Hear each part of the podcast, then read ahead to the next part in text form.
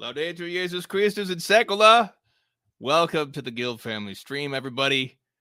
Nice to see y'all. Welcome.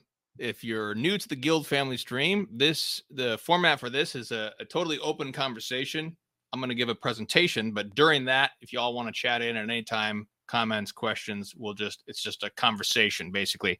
Um, the format right now, what we're going to do to try to raise money for the apostolate is that we're going to do, um, I'm going to focus more on providing high quality guild member content for y'all uh, as part of the guild that supports the lay apostolate. And then what we'll do is we'll release the first five, ten, fifteen minutes of each one of these shows publicly, and just to offer this to people and invite them to uh, join the guild. As always, if you can't afford five dollars a month, ten dollars a month, or whatever, but you still want access to the guild or the apostolate, you can always join for free. Uh, just go to meaning of catholic dot com slash contact. Send me a message and we can get you free membership if you can't afford it. So thank you, guild members, for your support of our family apostolate. Your support helps the Flanders family with income. It also helps us expand. It uh, helps all of our contributors, volunteers, and contractual employees, as it were. Um, and we're hoping to expand this, God willing, if God would allow it and will it. So uh, this this is a series called Saint John Paul the Second and Saint Marcel the Moderate, question mark. And this is far too controversial for uh, public viewing uh, for reasons we'll discuss. And um, so, uh, yeah, welcome to uh, Nick, Robert, Alex, Arathelion. If you're new, please tell me where you're at. I, I love hearing from people as to where you are in the world. Um, most of our viewership is in North America, but we also have some Europeans. We've got some Aussies. Um, we've got some South Americans. Um, so uh, let's get into our topic. Here's what we're going to cover on this series is uh, we're going to cover, so Saint John Paul the Second and Saint Marcel the Moderate. Here's what we're going to cover. One number, one, number one, the principles of Christian judgment. How do we judge these things uh, with truth and charity? These are difficult matters, and we're going to talk about some essential principles of judging as Christians. And then we'll talk about the essential texts. If you haven't read these, uh, it's hard for anyone to take you seriously on this particular topic, honestly. And this is a this is a situation that, unfortunately, we're dealing with. Um, number three is that I'm not a partisan of either man. In fact, I will, during this series, I will provide the the best possible sympathetic portrait of each man.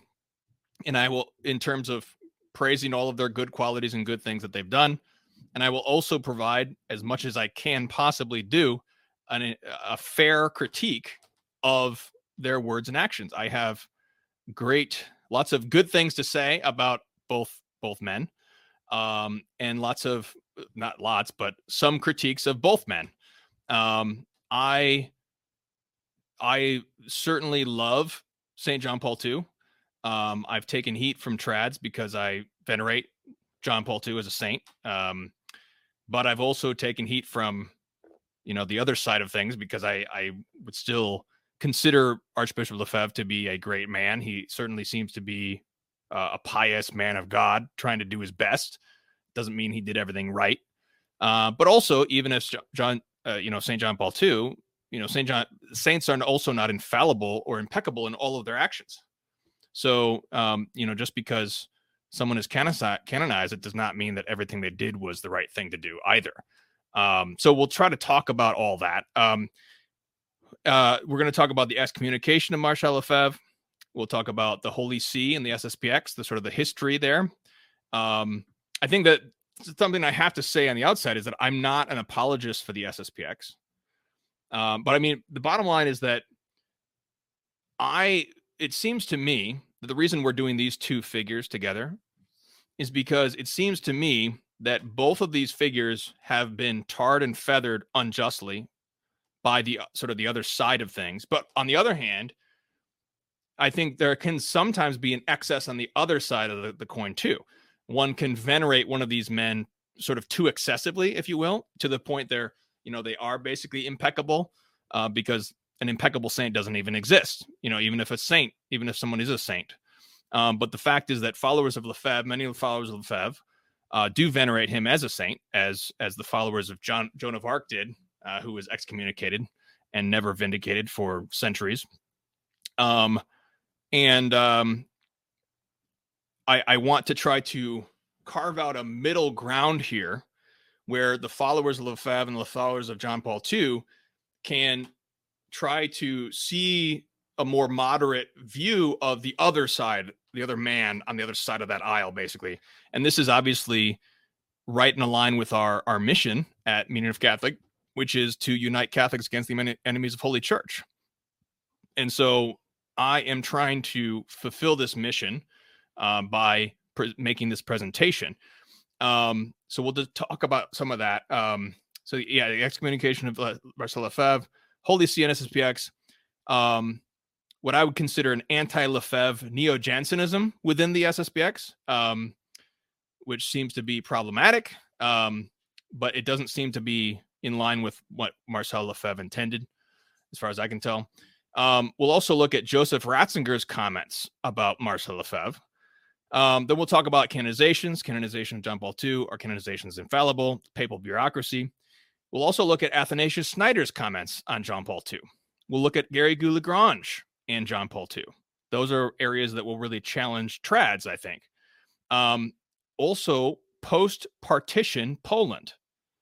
This history of Poland is, in my view, the key to understanding John Paul the Second and uh, his pontificate, uh, his his his um, his priesthood before his pontificate, and his pontificate. If you understand post-partition Poland, I think you will understand and appreciate the greatness of Karol Wojtyla, how how really what a great man of God he really was in the twentieth century, and you'll also be able to understand, I think, Uh, where he may have had weak points and blind spots, where he may have not understood some certain things about certain thing went on. Um, a, per, a good example of this is um, the fact that in communist Poland, the way that you brought down your enemies in communist Poland is that you slandered them. So in communist Poland, you would you would just make up a charge against somebody, and you'd say, "Oh, this guy did such and such," and then the communists, you know, that's how communists work. They just make up, a, they have a show trial and they, you know, take people out. So this helps us to understand, for example, why did Paul, John Paul the Second not give greater credence to the accusations against various corrupt people in his pontificate? Well, it makes total sense because that's, that's, that's, you know, his operating, that's the way the communists would kill people, you know, take people out, was to slander them. So he, he was just sort of taking all of these accusations with a big grain of salt, as he would, as he had been doing for decades under the communist Poles. So that's an example of what helps us understand why did John Paul the Second not crack down on the corruption more than he he he may have, he could have, as, as Ratzinger did later as, as Benedict the Sixteenth. Okay. Um, number fourteen, very important thing, is that John Paul the Second was not an existentialist or a phenomenologist. And we'll talk about his dissertation under Shaler, the Person and Act co- translation controversy. If anyone tells you that John Paul the Second was a phenomenologist or that he was an existentialist, they don't understand John Paul the Second, and you can just move on. And so this, unfortunately, this is, this is something that's a, a common misconception about John Paul the Second. And so this is where, uh, you know, the, I mean, the bottom line is that if trads or, or Lefebvrists, if they want us to take a sympathetic view toward Archbishop Lefebvre and appreciate him, they have to be fair and give the same benefit of the doubt to John Paul the Second. And if John Paul the Second people want us to appreciate Saint John Paul the Second, they have to be willing to also take a fair view of Archbishop Lefebvre. There has to be a consistent, fair principle of judgment, which we'll get into. Uh, number fifteen, the illicit and disobedient ordinations by Archbishop uh, Karol Wojtyla, later John Paul the Second. Uh, very important a point of history that's not very much discussed, uh, because John Paul the Second, or as, as Archbishop uh, Archbishop of or Cardinal of Krakow, Wojtyla, he did a, a similar action as Archbishop Lefebvre did later in nineteen eighty-eight. Not the same, but there are similarities. And then, as I said, any questions throughout the whole program, feel free to chat them in, um, and uh, let me know anything y'all want to talk about. So let's get started. Um, okay. I was just talking to a, a very well-established and excellent Thomist, an expert on Gary Goulagrange, uh, for number twelve. So I'll, I'll, I'll, he was just texting me. I was trying to finish this right before the, uh, the, the broadcast began here. So, okay. So let's get into some of the subject here. So this is still going to be public. We're going to go through some of this stuff. Um, and then we'll go through, um, introduction to the essential texts, and then we'll stop the public part of this. Okay. So this is the principle of charity. You may have heard me, um, mention this before, but this is from Summa Theologiae, Secunda Secundae, question sixty, article four, where he says, uh, doubts should be interpreted in the best sense. So here's Saint Thomas. This is the principle of charity, principle of charitable judgment. No man ought to be despised in any way, injure another man without urgent cause, and consequently, unless we have evident indications of a person's wickedness, we ought to deem him good by interpreting for the best whatever is doubtful of him. And this is the real kicker right here.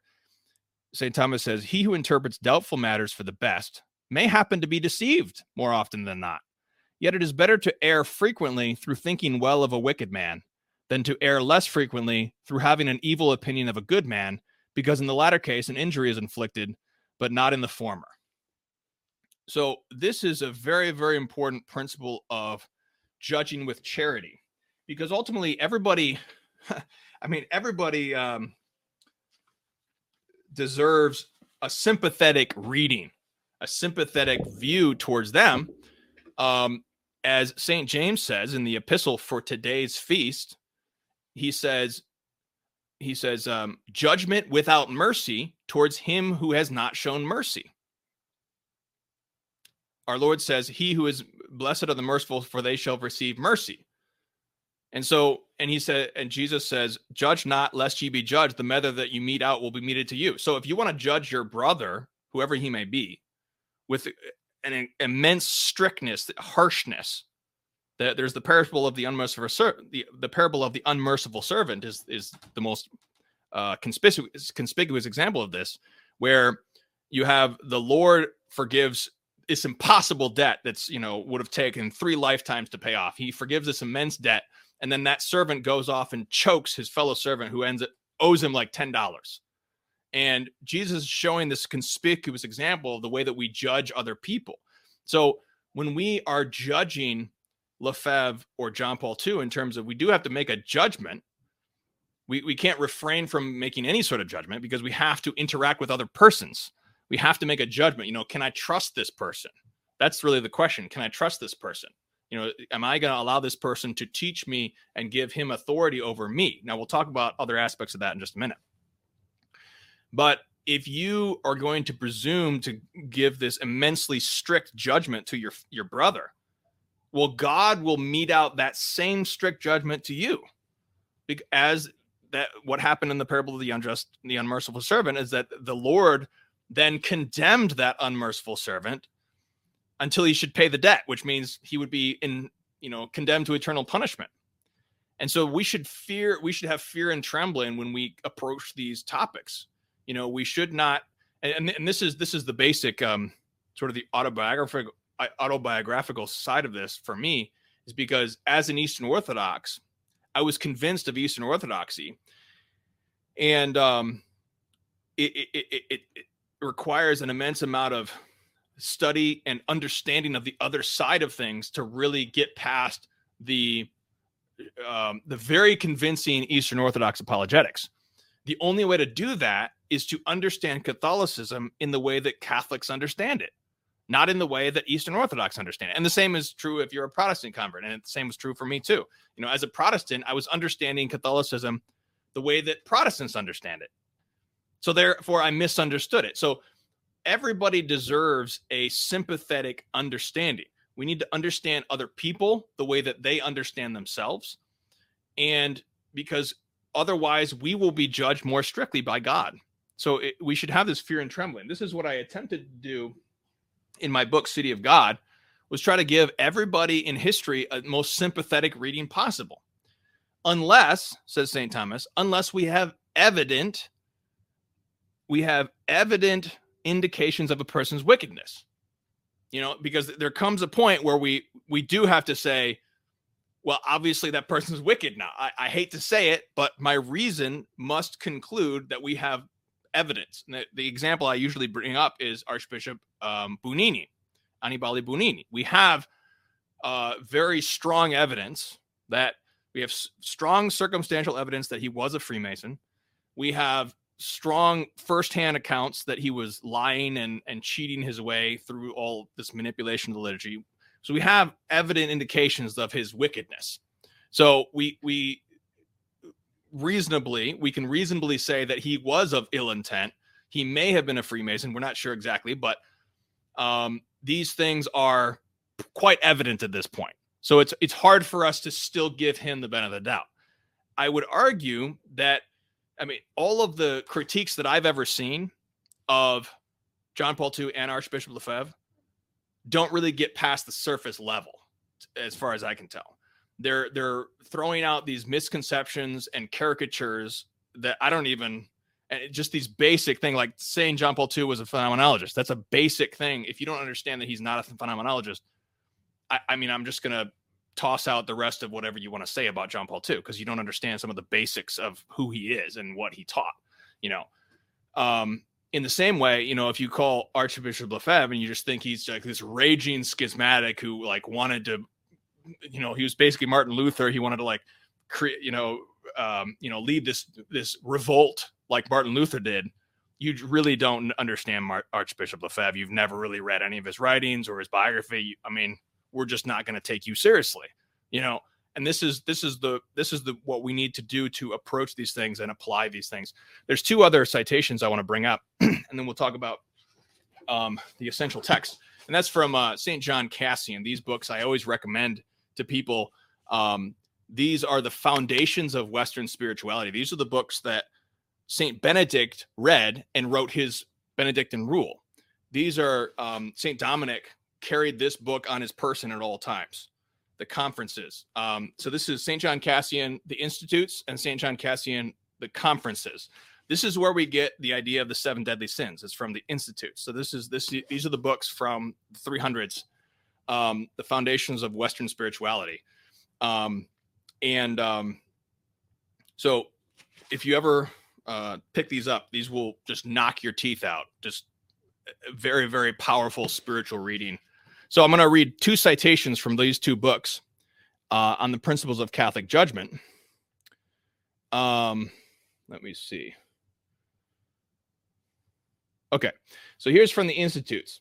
He says this: it is dangerous to judge others because, being unaware of the need or the motive out of which they do things offensive to us, but either correct or excusable in God's sight, we put ourselves in the position of having judged them rashly. In this, we commit no small sin by thinking of our brothers other than we ought, which is, a, is a very much saying the same thing as uh, Saint Thomas says later.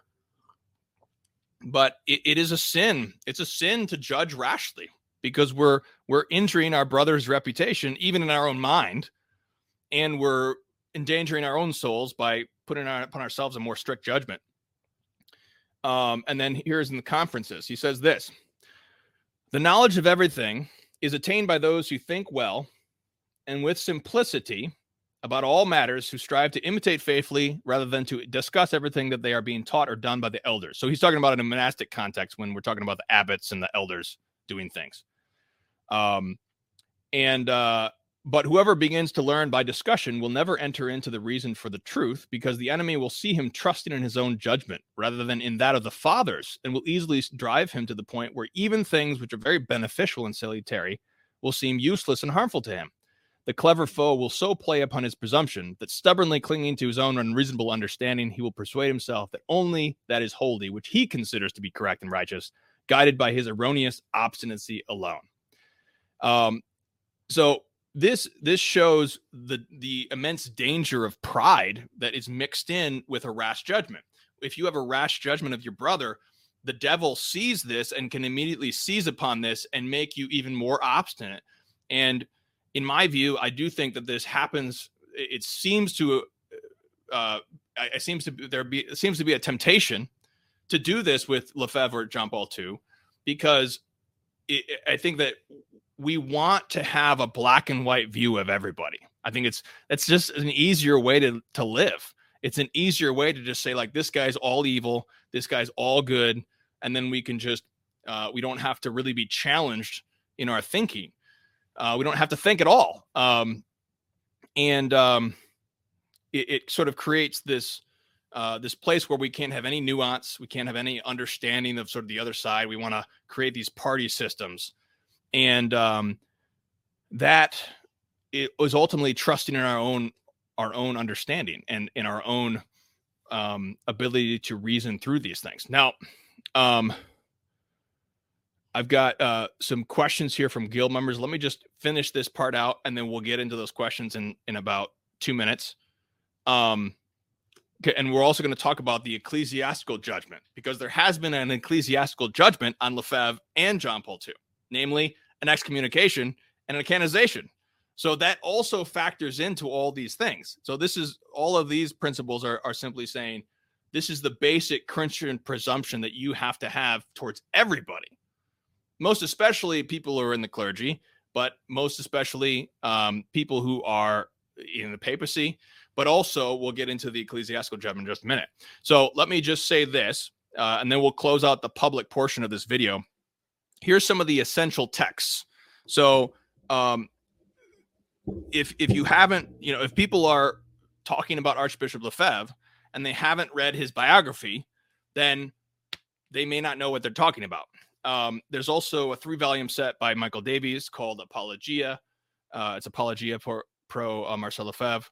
Three-volume set. That's another essential reading. Here's another essential text, Open Letter to Confused Catholics, Mar- uh, Marcel Lefebvre. Um, these are some of the basics, and this is what uh, I've really been surprised for me um, reading the biography and how much Marcel Lefebvre really was a moderate. And that's why we're calling him Marcel the Moderate. And that's that's something that Kennedy Hall uh, deserves credit for.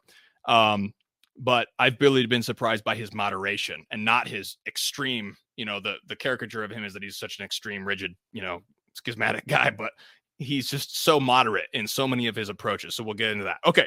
So essential reading for John Paul two.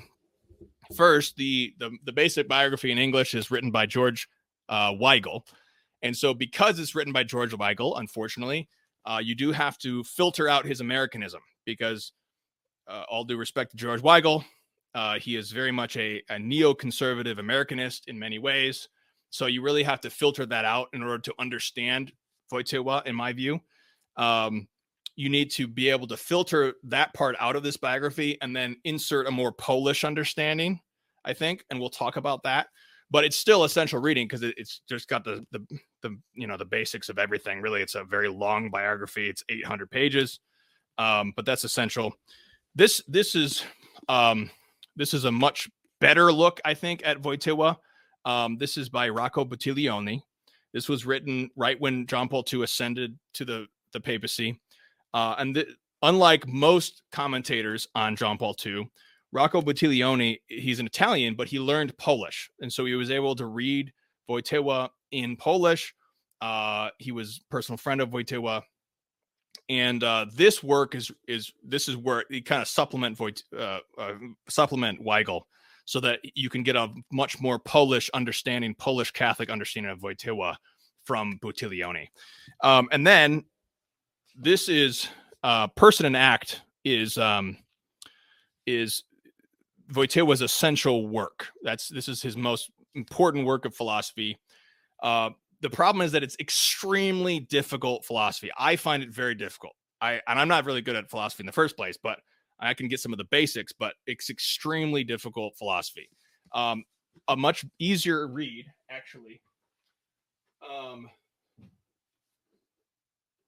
This is actually a much better read. I forgot to, I forgot to bring this one up, but this one is actually a lot easier. It, you know, if you don't want to try to tackle this huge philosophical philosophical work, the Personalism of John Paul two, uh, by John F Crosby. This is a just a really small text, uh, ninety-four ninety-four uh, pages. If you're um, like, especially if you're a trad, if you're a Lefebvrist, I would really recommend this book because it's just a really, really easily basic understanding, basic introduction to John Paul the Second and, and his personalism. Okay, so we're going to close out the, the public portion of this. Uh, we've already, it's, we haven't even scratched the surface yet. Uh, but so if you want the full series, you can uh, subscribe, pay.